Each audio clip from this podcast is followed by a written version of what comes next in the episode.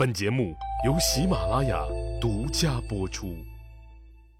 上回说到呀，说经过陈辉的一番撮合，宛城正式宣布起义，刘邦是不费一兵一卒，和平解放了宛城。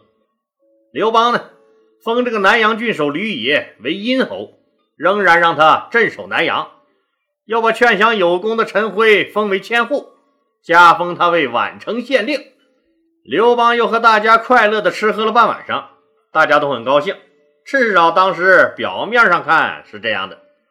只是半夜喝完酒后啊，原来那个宛城守将朱瑶可能是喝多了，一脚踹碎了一把椅子，大家哈哈一笑，也没在意。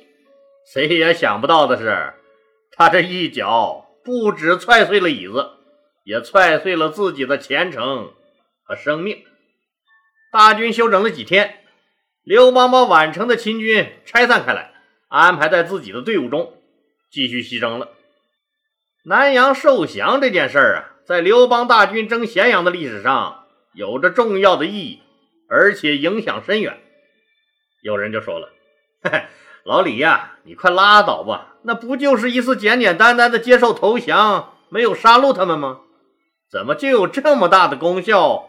还意义重大，影响深远了。老李说说，你就理解了。朋友们还记得当年有一个叫宋刘的人吧？老李讲过，那他呢是陈胜手下的一个大将军，那谁不服就打谁呀。那当年也是威风八面呢。他投降了章邯后，被章邯送到了咸阳。宋刘这哥们儿一路上满脑子都想的是要享受荣华富贵了。哈哈，没想到啊，到了咸阳，胡亥是一声令下，宋刘登时被五匹马扯成了碎肉了。所以啊，以后双方基本上就没有交相不杀一说，不是你死就是我活。战场上，双方都用最残酷的手段对付对方。在这样互相仇视的大环境下，说刘邦把约降这件事儿处理的这么得当，说不但打不过，不用死。而且投降后啊，升官发财，秦军的将军们心思可就活泛起来了，等于说自己除了战死之外，还有了第二种选择了。所以啊，刘邦接下来的西征之旅就成了收人之旅了。那整个南阳郡的其他城池也都跟着投降了。刘邦一看，这也忒顺利了，收获也忒大了。刘邦决定一定要把自己这个形象维护好。下令说：“自己的部队开进那些投降的县城后，不允许烧杀抢掠，更不允许报复投降了的秦朝的官员和士兵。总之，就一个原则：一切行动听指挥，不拿群众一针一线，不损坏庄稼，不调戏妇女，不虐待俘虏。两千多年以后啊，一个政党要求他的军队执行的政策和当年刘邦这个有异曲同工之妙。”那就是我们人民军队的三大纪律八项注意。你想，这么一执行，谁还敢违法乱纪啊？所以，刘邦每接受一个地方的投降，就留下一个好印象，下一个城池早早就开门迎接刘邦的大军到来了。总之，秦朝军民和反秦大军是其乐融融啊，进行了多次军民大联欢，刘邦乐的那是嘴都合不拢了。秦朝的那些个将军们也都忘了自己的老板是胡亥了，自己一直是从人家胡亥那领工资养活自己一家老小的。这时候的秦帝国呀，就像是我们现在辛辛苦苦养了一个女儿一样，给她吃，给她喝，捧在手里怕吓着，是含在嘴里怕化了，养了她足足二十几年呢。最后一个不知哪来的混账男人说吹一声口哨。他就屁颠屁颠跟人家走了，可能都顾不上回过头来看你一眼。哼，这就是大秦帝国的悲哀呀！当然了，总有一些在国家危难之时不被功名利禄诱惑的忠义之士，把道义看得比自己的命都重要。比如说，原来那个宛城守将朱瑶，还有附近西城、历城，还有胡阳县的县令，这四个人呀，那就是这样的忠义之士。明明知道自己阻挡不了刘邦的大军，但四个人还是相约在背后狠狠地捅刘邦一刀子，为濒临死亡的秦帝国续上最后一口气儿。他们商量好了，准备齐聚胡杨，集中四股军事力量和刘邦决战。刘邦得到消息大怒，哼，好你个朱瑶啊！这次宛城投降，我没有封赏你，你竟敢怀恨在心，看我怎么收拾你！你们不是要兵据胡杨吗？我就在胡杨全部干掉你们！即令曹参、樊哙为先锋，向胡杨进军。在距胡杨二十多里的地方，朱瑶和胡杨县令张卫早就摆好阵势，在这等他们了。朱瑶一见他们，大骂。乱臣贼子，赶快下马投降！刘邦的先锋大将樊哙根本就不搭话，举着砍刀就冲出来了。胡杨县令张卫手下大将王华呀，也是嗷嗷的喊着冲了出来，迎击樊哙。没想到王华的喊叫声还没落，他的脑袋先落了地了。看来呀，这光有忠义和勇气是不够的，那技术上也得过硬啊！只一个照面。樊哙就一刀把他剁了，起义军士气大振，大军冲杀了过来。曹参又一刀砍死了朱瑶，胡瑶县令张卫也被乱军杀死了。真是江河不息，古今恨，天地能知忠义心呐！秦军大乱，那没死的也只好投降了。这个时候呢，西城和历城的两股军队也到了，一看这架势。哪还敢打呀？直接就投了降了。刘邦觉得这怀柔政策是真好啊！自己的军队那只是不像其他起义军那样，每到一个地方都烧杀抢掠百姓而已。那就这么一个政策，那不但赢得了民心，那也使刘邦最终赢得了整个天下。哎，看看那老百姓的诉求是多么的简单淳朴呀！要求你只要是不烧杀抢掠就满足了。那谁能让老百姓过上好日子，老百姓就跟着谁呗。那谁还管你是姓刘还是姓嬴啊？刘邦的军队从此在老百姓的心目中，那就是正义之师。大家都盼望着说这样的军队取得胜利。那真是金杯银杯不如咱们老百姓的口碑呀。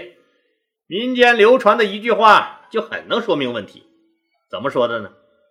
说天上有个红太阳，地下有个刘三郎。秦帝国的民心开始瓦解了。公元前二零七年八月，刘邦率十万大军来到武关前。这武关在哪儿啊？那就在现在的陕西省商洛市附近。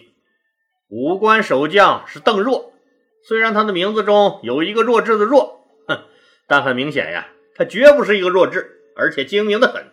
他知道。武关是四大关之一，那不是那么好攻破的。你刘邦当然也知道这个地方易守难攻。我要是拼死守住这儿，你刘邦要当秦王，做你的春秋大梦去吧。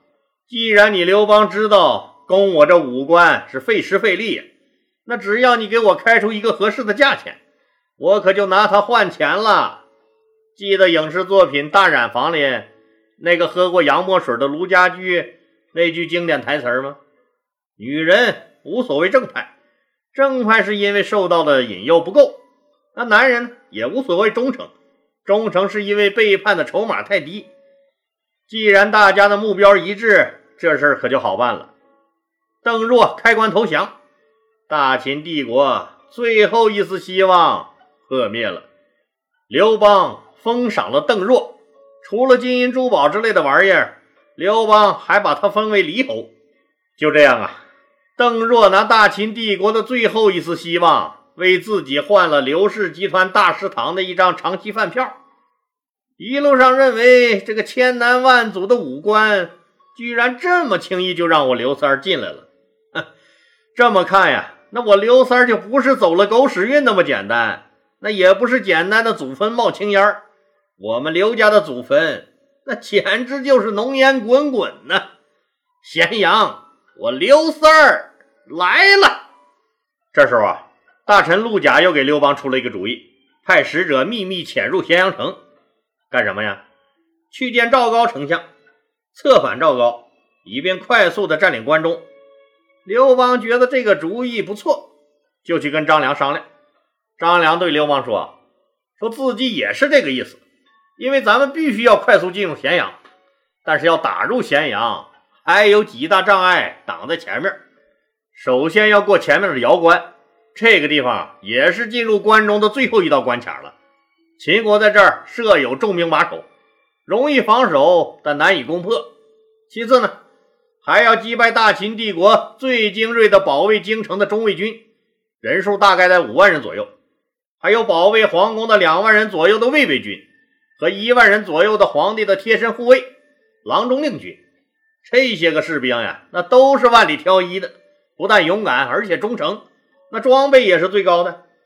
咱们想快速拿下，那可不是一件那么容易的事儿。但是时间可是不等人了。据可靠消息。章邯可是投降了项羽了，而项羽封章邯为雍王，这说明什么？说明项羽自己打算占领关中，他自己想当这个秦王，要不他凭什么封人家章邯为王？他现在那也只不过才是一个上将军而已，而只有他当了秦王，他才有这个权利封赏章邯为王，不是？这么看呀，项羽这秦王是志在必得呀。项羽带领四十万六国联军，加上投降的二十万秦军，六十万大军呀，杀气腾腾，已经奔着函谷关去了。现在给我们的时间是真的不多了。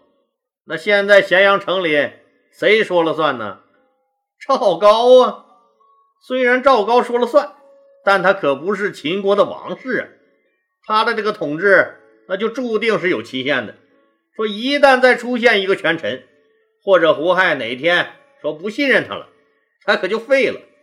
那就是齐军打进了咸阳，那他一样也是非死不可。所以现在的赵高也是热锅上的蚂蚁。正好我们现在去联系他，许他大大的好处。咱们里应外合，先进了咸阳再说。只有咱们先一步占领咸阳，那按照怀王之约的约定，那您就应该是秦王啊。刘邦赶紧密令一个叫宁昌的谋士，火速到咸阳面见赵高，说服赵高背秦相处。你项羽不是封章邯为雍王吗？那我刘邦就给赵高开出一个他无法拒绝的条件。那开出了什么条件呢？那就是说我现在是大兵压境，那只要你赵高杀掉秦二世胡亥，开瑶关放我的军队入关，大秦帝国放弃一切抵抗。那占领秦国以后，我就把秦国的领土一分为二，咱哥俩是一人一半，分别称王统治。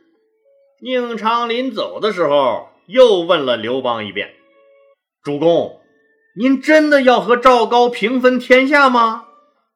刘邦笑着点了点头，心里暗骂一句：“哼，你个书呆子，中分天下纯属他妈扯淡！到时候……”中分他赵高的脑袋还是有可能的。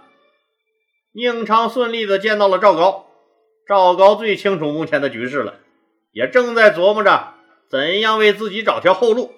正好双方一拍即合，宁昌回去复命了，说自从除掉了李斯，赵高做了丞相以后，事无大小都完全由他决断，他几乎成了太上皇了。他在重要部门都安插了大批亲信。他的兄弟赵成被封为中车府令，这是个什么官呢？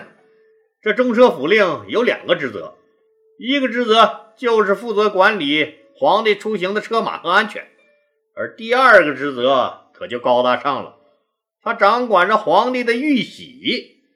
他不盖这个大印啊，那皇帝连诏书都下不了。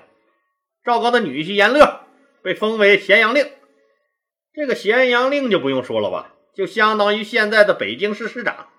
哎，赵高这个死太监怎么会有女婿？哎，这个也很好理解啊。自古以来不都是这样吗？像赵高这个位高权重的人，没有几个干女儿都不好意思跟人打招呼。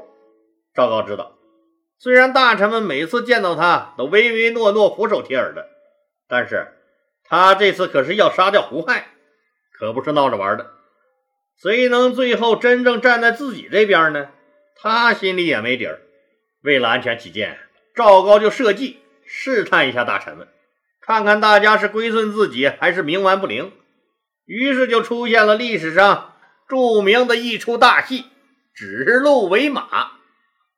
赵高自己先进宫去见秦二世胡亥，对胡亥说：“呀，臣近日偶得一宝物，特来献与陛下。”胡亥眼睛一亮。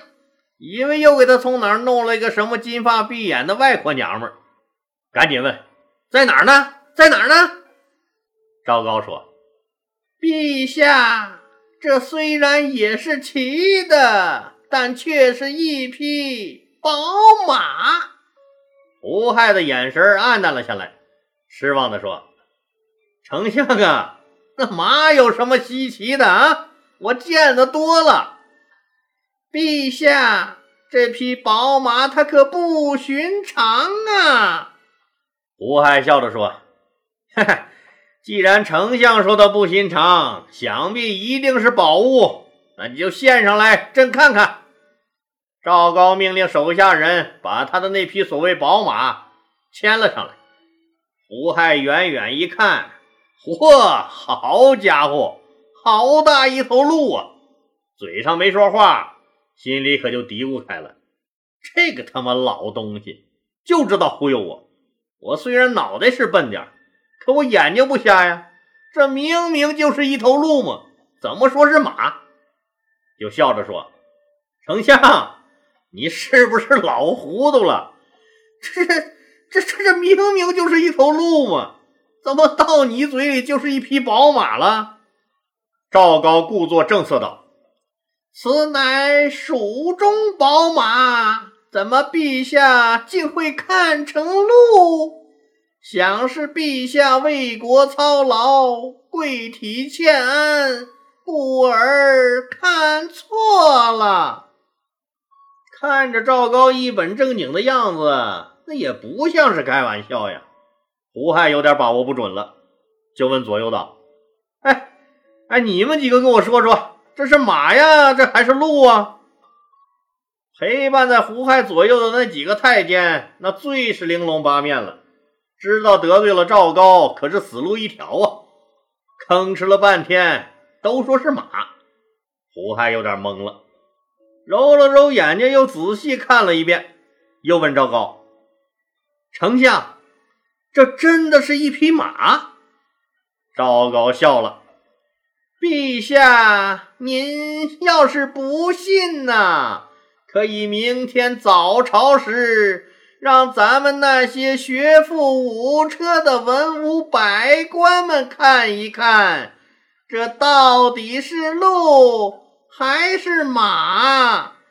他们可都是学识渊博、见多识广啊！要是他们都说这是一头鹿，那陛下您就把老奴当马骑，老奴甘愿驮着您呐，整整绕着大殿一圈儿，怎么样啊？嘿嘿，好，好，好，好，这个好，太好玩了，太好玩了，就依丞相说的办。就这样啊。赵高牵着他那匹所谓的宝马，先回自己的宫里了。好了，今天就说到这儿吧，谢谢大家。